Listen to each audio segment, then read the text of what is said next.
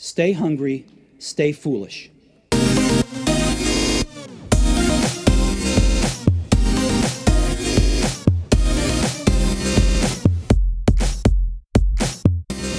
Hard to say when the human species fractured exactly. Harder to say when this new talent arrived. But Lion Zorn is the first of his kind, an empathy tracker, an emotional soothsayer, with a felt sense for the future of the we. In simpler terms, he can spot cultural shifts and trends before they happen. It's a useful skill for a certain type of company. Arctic Pharmaceuticals is that type of company. But when a routine M tracking job leads to a discovery of a gruesome murder, Lion finds himself neck deep in a world full of eco assassins, soul hackers, and consciousness terrorists. But what the man really needs is a nap. A unique blend of cutting edge technology and traditional cyberpunk, Last Tango in Cyberspace explores the topics like psychology, neuroscience, technology, as well as ecological and animal rights issues. The world created in Last Tango was based very closely on our world about five years from now, and all technology in the book either exists in labs or is rumored to exist.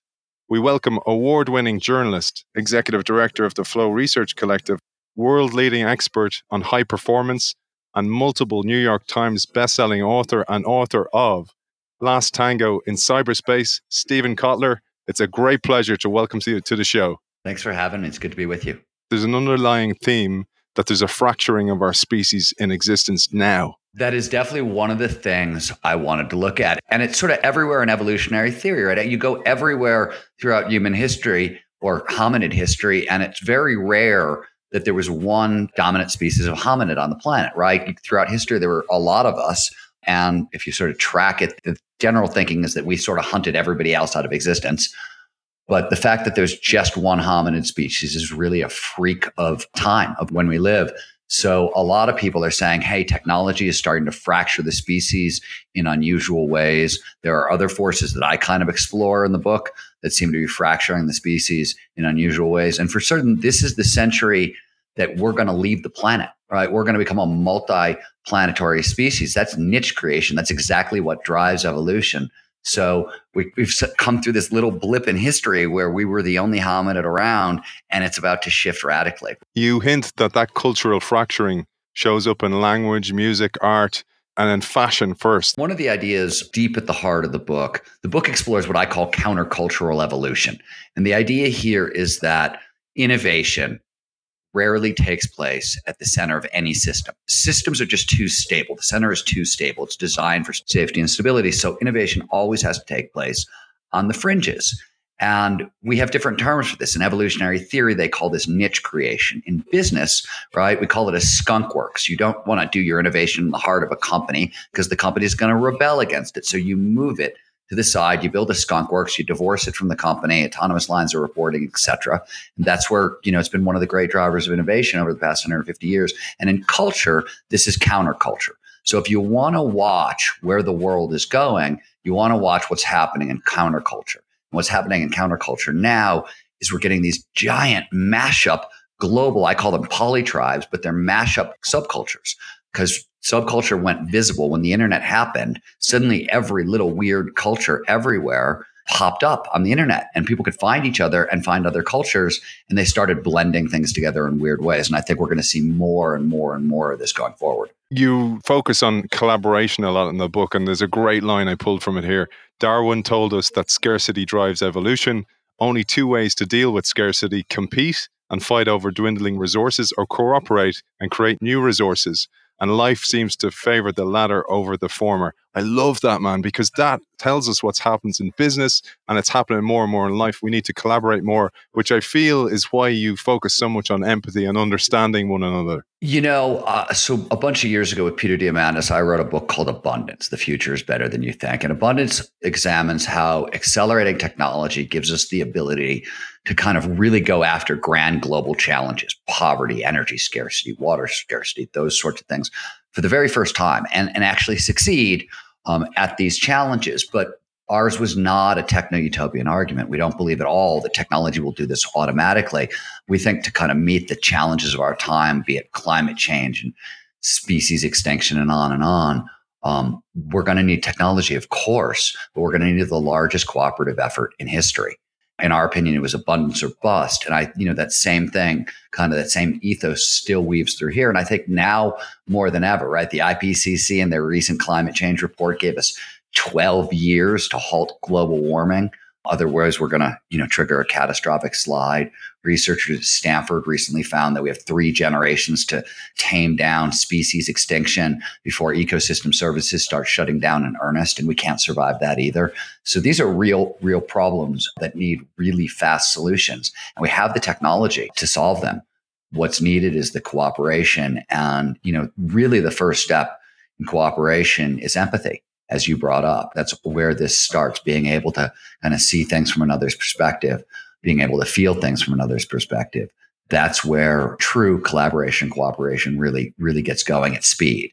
So that's why the book focuses on empathy.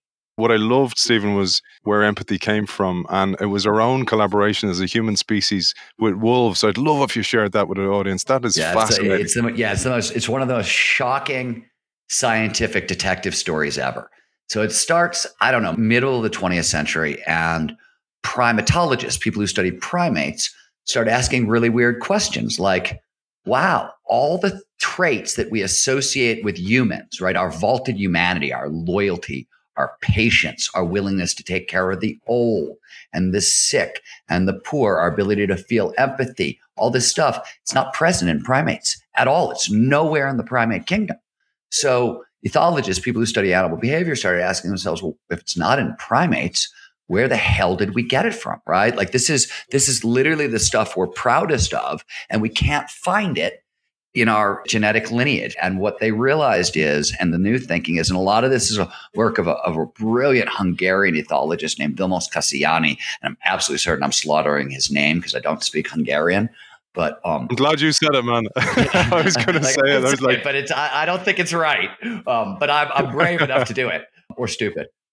Either way, he figured out that most of all these traits are incredibly present. First of all, in canids, specifically in wolves, and we teamed up with wolves 40,000 years ago. We co-evolved with wolves, and it started with our refuse piles. Right? We we produced a lot of garbage uh, we lived in camps. We produced a lot of garbage, and the wolves wanted our garbage. So they be- essentially became our sanitation managers. And this was great. Cleaner camps, healthier tribe, longer lives, evolutionary pressure, more kids, et cetera, et cetera. So this was an advantage and evolution starts selecting for these traits over time. And then it goes from garbage disposals to wolves have better hearing and better senses of smell. So they become our alarm systems as well. And now we're alerted to danger earlier than ever before. And once again, we live a little longer. We have a few more kids. They survive a little more. Again, evolutionary pressure. Pretty soon, they come into our beds, they become our bed warmers. And then the real step forward is we start hunting together. And when you co hunt with wolves and packs, we could take down much, much bigger prey. So we got more meat, more food, more evolutionary pressure. But here's the thing wolves are a very social species. They're very loyal, they're very patient. When wolf pack members are injured, they will take care of them, they will bring them food. They do the same thing with their elderly. They exhibit a tremendous amount of empathy very, very different from humans and other primates. But to cohabitate with wolves, right, we had to live in suddenly much bigger packs than we normally lived in. We went from small families to big groups of 10 animals around it, and we don't share a common language. So the only way we could co evolve with wolves is to take on these same traits loyalty, patience, empathy, et cetera, et cetera. So the new thinking on where our vaulted humanity comes from, something we learned from wolves which is astounding. I loved what you said in the book. Religion has been trying to get us to treat each other fairly for eons with little success. But 10 years after empathy enters our language, slavery is abolished, women's rights movements begin, and animal welfare isn't far behind. Language crystallizes nebulous. I love that. This is the innovation show. And how does innovation happen, right? Innovation is basically we turn thoughts into things. There's an actual neurobiological process that underpins innovation, right? Innovation is an answer to scarcity, right? We cooperate, we innovate, we make new resources. So it's evolutionarily driven into us. And there's a process for it. When we are innovating, right? When the brain is innovating, the first thing to turn a thought into a thing, you got to be able to describe it, right? So we, when we put language around something, right? That it, maybe it's existed for a long time, we haven't had a word for it, or it's brand new, and suddenly we have a way of talking about it. We can suddenly our brain is really good at symbolic manipulation. And once we have language, we can move this thing around. We can think about it. We can evolve it. We can develop it. So, really fundamental to the innovation process. And empathy is this great example because this is this feeling, right, that shows up 40,000 years ago when we start cohabitating with wolves, but we don't really have a way to describe it. And in the 1800s, they start to, a bunch of different thinkers and scientists start to realize that empathy is different than sympathy and compassion, which were the earlier words, and that this is a different feeling. And really it comes out of the art movement. They're trying to figure out how is it that when you know an artist paints a painting hangs in a museum and then i walk up and see it i suddenly have the same feeling the artist had while painting it. Like it communicates feeling through a medium and what the hell is that and this is where the idea of empathy first emerges but it gets dropped into language and as soon as it shows up animal rights movement kicks off, anti-slavery movement kicks off, women's rights movement. All of a sudden, we can feel for another, and all these things start happening. Right. The first step towards any really big innovative process is language and being able to talk about it, put it, you know, put it into symbolic terms and manipulate those symbols. And it's the same is true, you know, with empathy and, you know, essentially huge social movements. I pulled another line no stories, no empathy, no empathy, no culture. And it's this idea of emergent storytelling. I'd love if you shared a little bit about that. Emergent storytelling is a it's a spooky, weird idea. This phenomenon started to happen on the internet mostly on Reddit, where the people started doing collaborative storytelling. Somebody would start a horror story and somebody else would add on to it and add on to it. And one of these horror stories was a horror story called Slender Man. And then it jumped out of fake internet world into real life world when two girls from Wisconsin in the United States tried to kill a classmate. They tried to reenact the Slenderman murders. So it went from fictional reality into real reality. And now, by the way, it's going to become, I think, a Netflix miniseries or an Amazon miniseries. So it's going back into fiction. And they call this process emergent storytelling. It's collaborative storytelling that veers in and out of reality. To flick onto another concept you mentioned, and this is to do with products. Because it's the innovation show, I pulled this one specifically out. And by the way, to the listener, I'm not giving anything away but from the book. There's so much in this book. It's so dense with knowledge that it can bring you down so many different rabbit holes. But you, you mentioned in the book, products are for the dead. Kodak did products.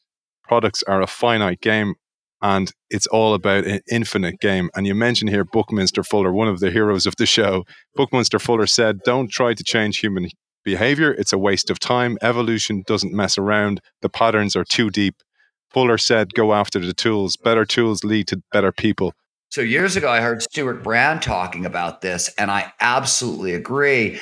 And I've thought about it very deeply for animal rights, right? It's human behavior is very deeply embedded. It's embedded in the neural architecture of our brain, right? The entire philosophical movement and neurobiological movement known as structuralism is built on this idea. Human behavior is just neurobiologically programmed, right? It's been the same for a very, very long time. Structuralism, you know, defines it's not really easy to change. The easiest way to change people is to provide them with new tools. And this is kind of always been historically true. And if you look, whether it's fire or the wheel, you know, everything that drives f- people forward and really changes culture a lot, it's tool based. So I, when I started looking at environmental issues back in the, in the nineties, I would say, and, and in the early thousands, I, it was really clear from being a journalist and covering the environmental movement that um, it it wasn't going to work, right? It, trying to wake people up to the fact that the planet was slowly dying was not it was not working wasn't solving the problem fast enough. And i you know i interviewed i interviewed stewart brand and a light bulb went off in my head when he said it. And i started thinking how do we apply this to the environment? And i started doing research and I, my big concern was biodiversity. So i started looking at things like cultured beef growing steak from stem cells and things like that vertical farming that kind of moves the farm from the country to the city. All these new technologies that are emerging that give us enormous leverage over the environment and so you don't have to try to change people's behavior, right? You don't have to say, no, no, no, stop eating steak. It's killing the planet. You can say, no, no, here's steak that we grew from stem cells in a lab. And we've done really amazing things to it. We've fortified it so it's got better fats for you than normal steak, amino acids, et cetera, et cetera. It's much more healthy. No animals were harmed along the way. And, you know, an enormous amount of our resources were saved. And it's an economic driver, right? I, I've always believed that business has to be a force for good not only can business be a force for good, I think business has to be a force for good. I think there's no other way to get this stuff done. I'd love to share a bit. You talk about Paul Shepard. Again, back to this idea of animals, the undertone of animals. We used to think in animals. I love that. He's a brilliant man. Not too many read him because he's a philosopher, sort of an environmental philosopher from the 70s and 80s uh, and 90s.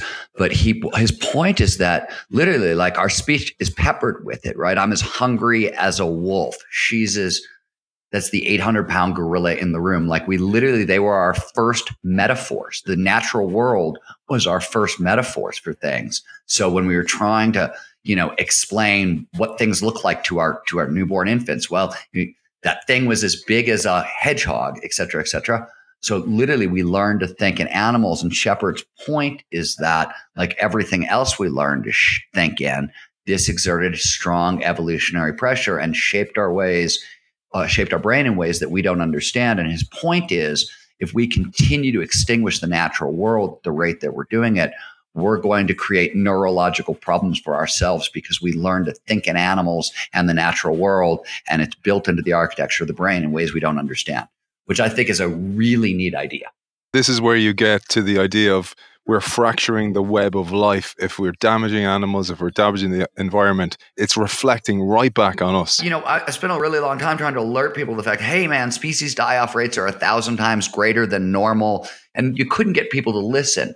This was not just my problem, this was the entire kind of environmental movement's problem. And one of the ways around it was guy named Paul Hawkins and a guy named Amory Lovins. Amory runs the Rocky Mountain Institute, one of the better, two of the better thinkers on environmental problems in the world. They decided they were going to calculate the value of so-called ecosystem services. So biodiversity is the web of life, right? And the web of life supports all of our ecosystems. And ecosystem services are all the things that ecosystems do for us for free that we can't do for ourselves. And it's a really long list. It's flood protection, disease prevention, water filtration, climate stabilization, and the list goes on and on. There are 36 in total. And the value of them is roughly $40 trillion a year, which is more, you know, at the time they calculated it was more than half the global economy. So we can't pay for these things ourselves and we can't survive without them. And this is when I said earlier that researchers at Stanford have figured out we have three decades to stop the kind of the sixth great extinction, which is what they're calling kind of the mass die off right now, um, or ecosystem services start shutting down in earnest. And hugely, hugely significant when that happens. And most people don't think we can survive. So it's just, it's a hard message to get through, um, but critically important. And I think this is one way of talking about it, right? Talking about fracturing the web of life and, and just, I don't, you know, there's all kinds of spiritual, emotional, non monetary values to nature. And I don't want to shrink those down, but just the economics is astounding it's a good way to position it because that's the language business speaks is economics. As you said, language changes culture, and your work here is a way of getting into the culture, getting into the zeitgeist, getting into people's vocabulary. Hopefully, I really hope this is made into a Netflix, Amazon, or a feature movie. I can see it happening, man. Well, okay, so Aiden, true story. I've got a really close friend. His name is Burke Sharpless. I went to college with him. I've known him forever. He is a started out as a screenwriter and now he's a writer, director, producer. We've been wanting to work together on something forever. And I wrote the book with him in mind and for him. And turns out he made this little series for Netflix called Lost in Space that turned out to not be so little, right? So they signed him up to this like crazy multi-year deal. Um, so the guy he can can't he can't do it. So it was literally written for the screen, television, or a movie with a sci fi director in mind. And he just got sucked into other projects. But yeah, I'd love to see it. It's cinematic, and I wrote it that way. You really did a great job of bringing it to life. Which brings me to we have a quick word from our sponsors. This show is brought to you by Arctic Pharmaceuticals. Only joking, man. the, reason, the, the reason I say that is in the book, and this isn't giving away anything, I'm not spoiling any plot here. The Arctic Ph- Pharmaceuticals actually go after the pipeline. So they go after influencers, podcasters, etc., to control the messaging. And I think there's a really, really serious undertone here. And your background as a journalist brings that to life even further. Well, it, I mean, the, so Arctic Pharmaceuticals, right? They're trying to commercialize a drug that has, let's call it psychological performance benefits, right? Let's just, for for for lack of a better term, they're taking a legal street drug right? Trying to patent it before anybody else and then trying to commercialize it. And what they've been doing is they've been stockpiling and paying off slowly a global network of health and high performance podcasters to pump out their drug. And we've seen this, right? I mean, the entire world is bathing in ice thanks to Wim Hof.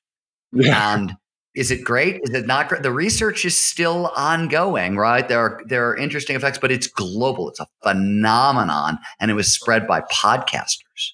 This is a phenomenal strategy. It would absolutely work. If you had a new drug and you wanted to spread it around the world, podcasters are the way to go.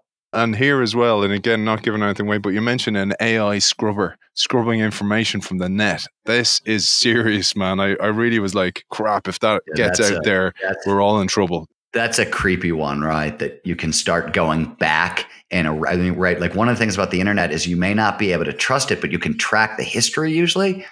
And if that starts to be compromised, it, things get really weird. And we're moving that direction, right? Fake news. We're getting unbelievably good at using AIs to create fake realities. And we're starting to get good at using AIs to scrub real reality from existence, which is really strange.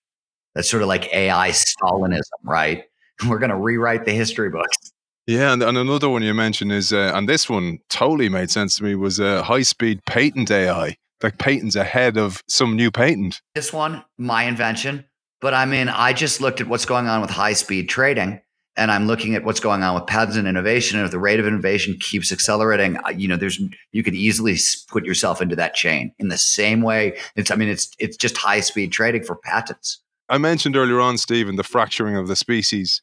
And there's mentions in the book, you mentioned Temple Grandin, the great Temple Grandin. We also mention autism a lot in the book as well. I'd love to hear your thoughts on that. The idea that we're fracturing the species, this is this is not new. Uh, the Nobel laureate Robert Fogel talked about it, called it technophysio-evolution, things along those lines. So as I, I said that earlier, but one of the things that really caught my attention is in Silicon Valley, something really unusual has happened over the past 30, 40 years, which is coming up to fairly recently, if you were on the spectrum at all, right? If those were the challenges you were up against, you were sort of a pariah. You were sort of a social outcast. It had problems for you, and it didn't really lead to op- a lot of opportunities for uh, mating. Let's just put it that way what happened in Silicon Valley because people on the on the spectrum are fair have elevated math skills, basically whiz bang math skills and abilities there that that are amplified. Right, you it's one of the things that you get from being on the spectrum in certain cases. Right, that became really prized in Silicon Valley, and suddenly people on the spectrum were getting hired in droves and obviously they're going to parties they're getting drunk they're having sex and on the spectrum is mating with on the spectrum and if you keep this up right the brains of people on, on the spectrum work differently from our brain, from other people's brains. There is no such thing as normal. I don't want to put it that way, but they work differently. And when you start kind of breeding different with different, that's what fractures the species. And this is, I talk about how Frank Herbert, who wrote Dune, saw this coming in a really weird way. He talked about mentats, like human logic bombs.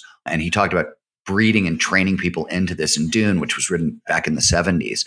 I just, sort of picked up the idea and went, holy crap, it's happening in Silicon Valley. And it's also empathy, right? The other, the flip side of this, not even the flip side, but another version of this is people talk about being empaths all the time. You hear that word everywhere these days. I took M trackers as an extension of that, but I started to say, okay, you know, the ability to perceive empathy, like we sort of understand perceptually what that would be, and it's slightly different, right? Slightly different from how brains typically work. And you start breeding empath with empath with empath, and pretty soon you're at M tracker. And that was another thing that I was looking at. To flip that around, then, because on the show we often talk about human performance, stuff you do, and flow, human potential, pushing it further than it is today. What skills do you see as necessary? Obviously, empathy is one. What skills do you see as necessary for us for the world, the way it's going to rapidly change? As you say in the book, this is the world in the next five years this is not a new argument for me, but you know, I have long maintained that flow, right, which is an optimal state of consciousness where we feel our best and perform our best. In this state of flow, kind of all of the brain's information processing machinery is jacked up. We take in more information per second, so data acquisition goes up. We pay more attention to that incoming information and flow, so salience goes up. We find faster connections between incoming information and older ideas, so pattern recognition increases. And then we find faster and farther flung connections between ideas. Lateral thinking increases as well. This is sort of how we process data, right? And what happens in flow is we can process more data per second. So in a massively accelerated world, this is, I think, going to be fundamental to performance. And I, you know, I don't even think it's it's just us. I mean, we're seeing this in business at the Flow Research Collective. The organizations we're working with at this point, you know, they stretched the gamut from kind of where you'd expect it, professional athletes and spec ops, but they go to like Morgan Stanley and Accenture, straight up business firms to tech companies like Google. Everybody wants an advantage. We know in flow, for example, in business, you're 500% more productive. This is McKinsey's research, not ours. They did a 10 year study on top executives and they found that top executives are five year, 500% more productive in flow.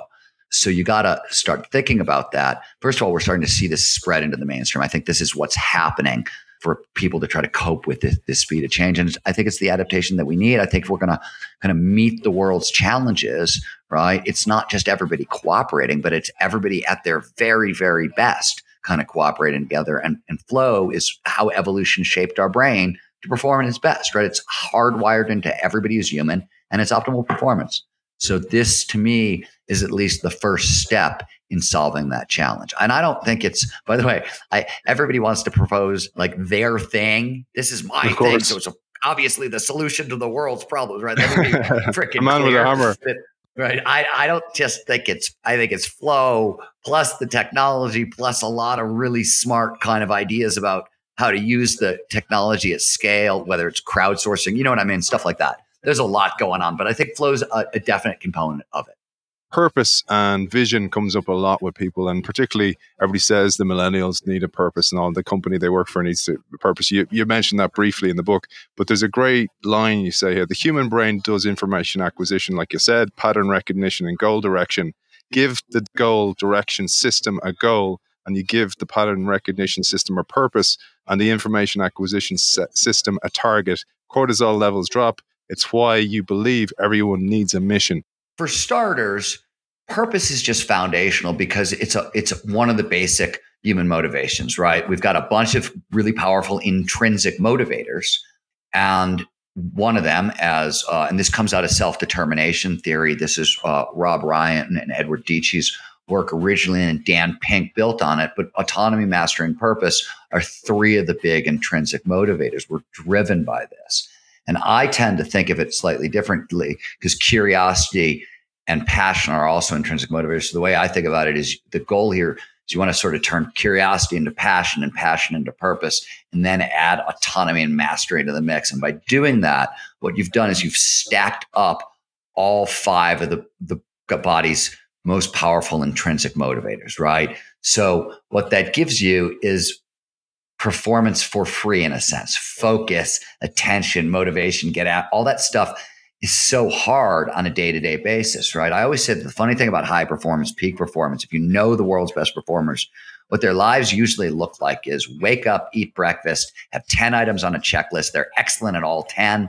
And when it's all said and done, they eat more food. They have some kind of active recovery protocol. They usually connect with their spouse, their wife, their lover. They have some kind of social support thing. They go to bed and they do it again. Right? That's what high performance looks like over and over and over again. And for years on end if you really want to accomplish anything. And for that, you need as much motivation as possible. So purpose, big part of that, right? It's not the only thing in the stack, but, and the reason, by the way, so uh, let me put this in flow terms. Flow follows focus. So this is a state of optimal performance, right? And it only shows up when all of our attention is in the right here, right now. That's one of the really big deals about purpose, right? We pay more attention to the things that we believe in. It's not mystical. It's not woo woo. It's literally, if you look under high performance, most of what you're going to see are things like habits and attention. These are really big levers in high performance. And so if you can get focus for free, right? you want it. This is also why fear is a fantastic motivator. It's another one in the in this stack. People don't think of it that way, but with fear, focus comes for free. We can't help but pay attention to the shit that scares us. So one of the things that I think is great in entrepreneurship is people are routinely going after the challenges that scare them. And it's great because you're getting performance for free and you're going to need it over time, right? Because these are hard games. Based on that, then, with the Flow Research Collective, you work a lot with businesses and bringing flow to business. But this idea of reinvention, so the business is spent, it's old, it's done, like we mentioned Kodak earlier on, based on products. How do you bring somebody or some business to a point of their mission is spent, they need to reinvent and find a new mission? So that's interesting. Nobody's actually asked me that question before. I think I'm going to give you the exact same answer. I just, so I wrote an article for Forbes years ago that you can find online called The Passion Recipe. And it's literally the multi step process for how do you turn curiosity into passion and passion into purpose.